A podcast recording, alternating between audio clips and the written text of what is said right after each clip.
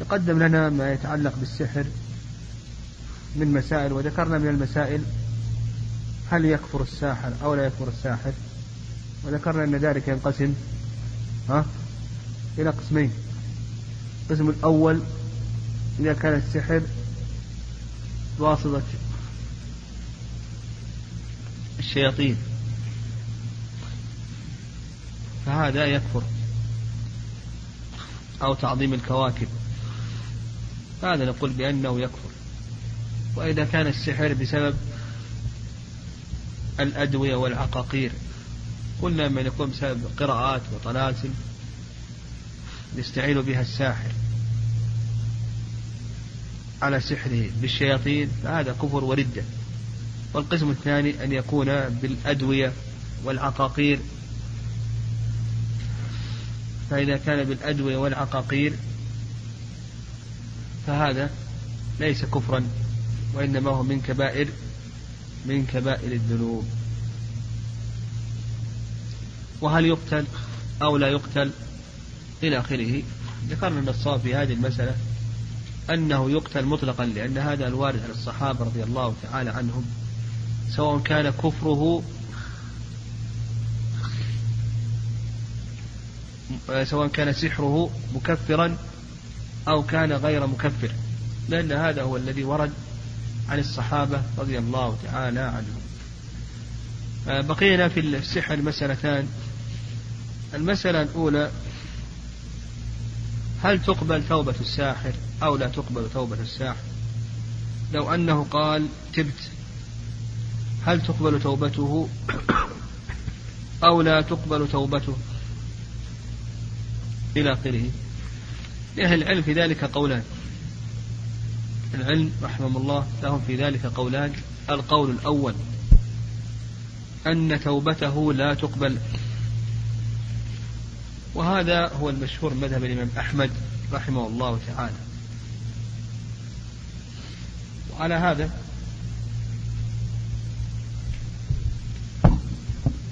إذا قلنا بأن توبته لا تقبل يقتل. إذا قال أنا تبت. نقول لا تقبل توبتك. فنقتله. نعم يقتل.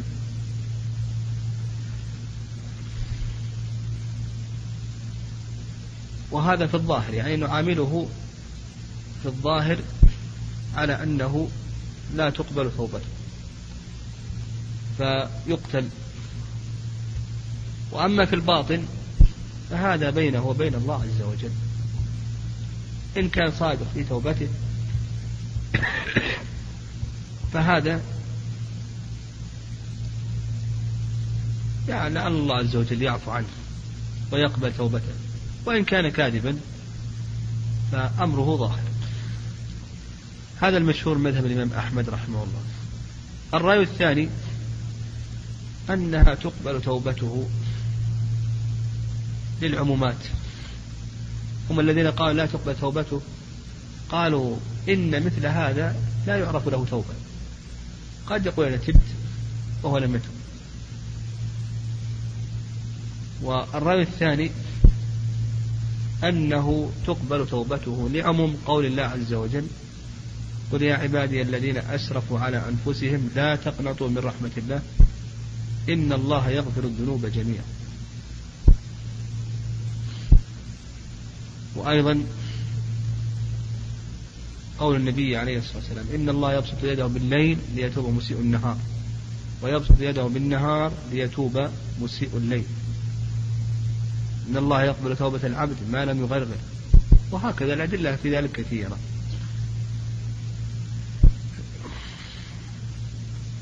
المسألة بقي أيضا مسألة أخيرة وهي حل السحر على المسحور. حل السحر على المسحور. يقول هذا ينقسم إلى قسمين. حل السحر على المسحور ينقسم إلى قسمين. القسم الأول أن يكون ذلك في القرآن والقراءات والأدعية المباحة فإن هذا جائز. ولا بأس به. نقول هذا جائز ولا بأس به. القسم الثاني أن يكون حل السحر بسحر مثله نقول القسم الأول أن يكون ذلك بالقرآن والأدعية والقراءة المباحة. نقول هذا جائز ولا بأس به للعمومات. نعم. عمومات الأدلة الدالة على الرقية.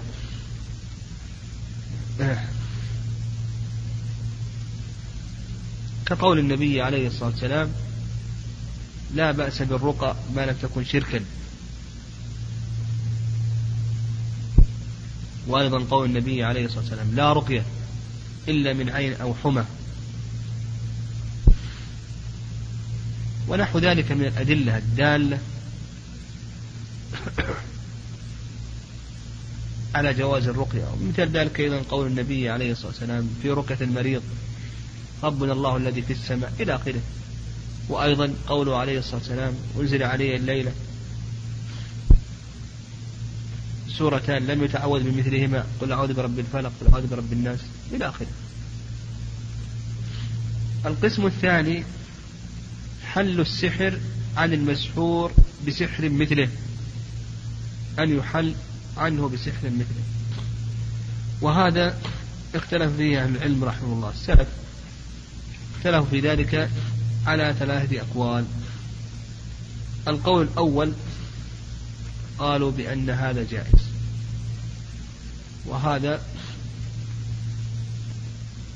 علقه البخاري رجل البخاري معلقا عن سعيد بن المسيب.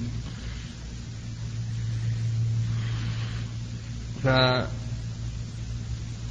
البخاري معلقا عن سعيد بن المسيب عن قتادة أنه قال لابن المسيب رجل به طب أو يؤخذ عن امرأته. رجل به طب أو يؤخذ عن امرأته.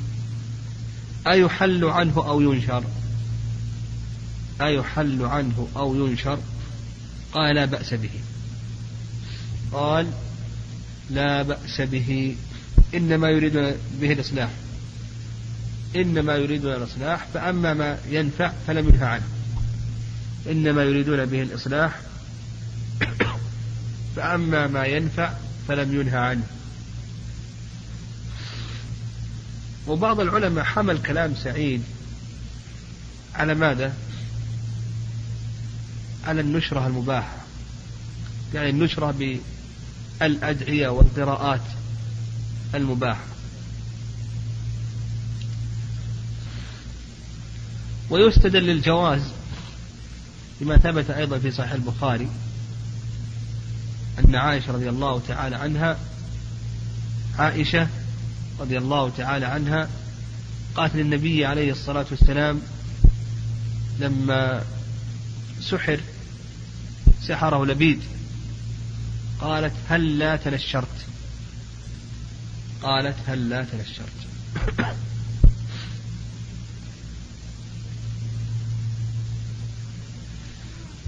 وأيضا قالوا بأن المنهي عنه هو الضار.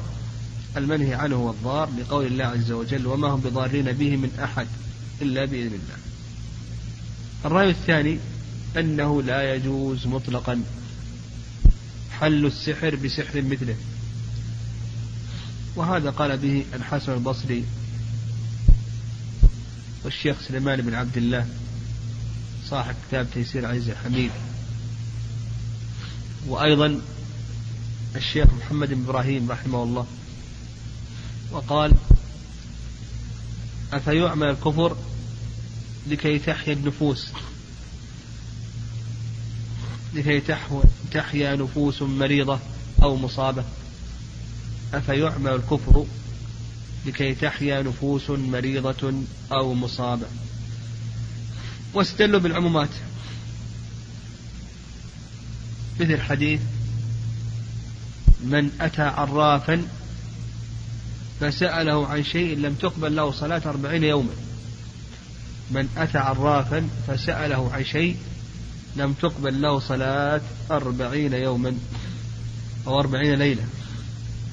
وأيضا من أتى عرافا أو كاهنا فصدقه بما يقول فقد كفر بما أنزل على محمد.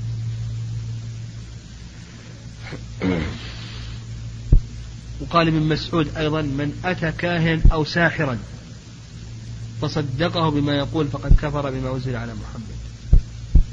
الموقوف على ابن مسعود من أتى ساحرا أو كاهنا فصدقه بما يقول فقد كفر بما أنزل على محمد. وأيضا استدلوا بالعمومات الناهية عن التداوي بالمحرمات. العمومات الناهية عن التداوي بالمحرمات. الرأي الثالث أن هذا يجوز عند الضرورة. عند الضرورة هذا جائز. وهذا قال به عطاء رحمه الله. واستدلوا على ذلك بقول الله عز وجل فمن اضطر غير باغ ولا عاد فلا إثم عليه.